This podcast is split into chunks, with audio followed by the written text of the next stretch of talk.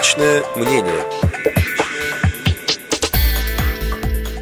11 июля 2017 года в Министерстве образования и науки Российской Федерации обсуждался законопроект о внесении изменений в закон об образовании, касающихся образования лиц с ограниченными возможностями здоровья. Подробности обсуждения и перспективы законопроекта специально для Радио ВОЗ прокомментировал депутат Государственной Думы Российской Федерации, вице-президент ВОЗ Олег Смолин.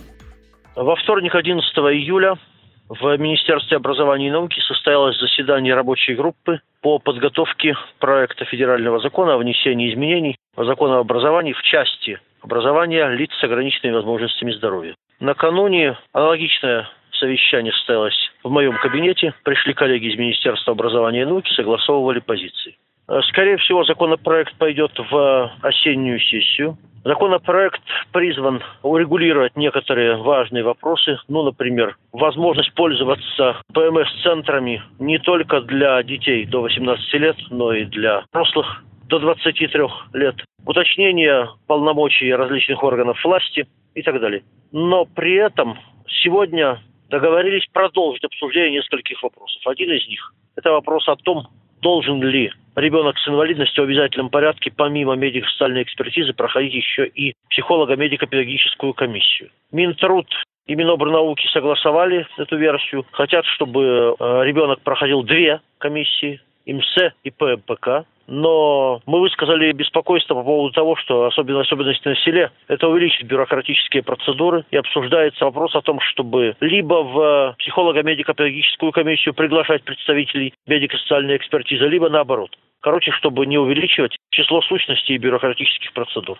Это одна важная тема. Вторая важная тема, которую обсуждали, это тема, связанная с тем, кто такие обучающиеся с ограниченными возможностями здоровья. В законопроекте предлагается в основном регулировать вопросы образования для них, для обучающихся. Между тем, дошкольник, который не попал или не, которого не отдали в детский сад, это не обучающийся. Абитуриент, поступает в ВУЗ или в среднее специальное учебное заведение, это тоже не обучающиеся. Поэтому договорились, что права будут распространяться не только на тех, кто зачислен в учебные заведения, но и на, на других. В особенности это касается ранней коррекционной помощи, которая более-менее серьезно теперь появляется в законопроекте. Короче, работа будет продолжаться, э, будем держать в курсе слушателей Радио ВОЗ. Пока только хочу заметить, что мы со своей стороны вносим законопроект о том, чтобы каждый абитуриент с инвалидностью имел возможность подавать документы не в один вуз на одну специальность, как сейчас, а все остальные абитуриенты в пять вузов, в каждой на три специальности. Это, конечно, расширит возможности поступления наших ребят с инвалидностью, в частности по зрению, высшее учебное заведение. Предварительно проект получил поддержку Министерства образования и науки, так что есть шанс, что он пройдет. Подробности обсуждения и перспективы законопроекта о внесении изменений в закон об образовании, касающихся образования лиц с ОВЗ, комментировал депутат Государственной Думы Российской Федерации, вице-президент ВОЗ Олег Смолин. Личное мнение –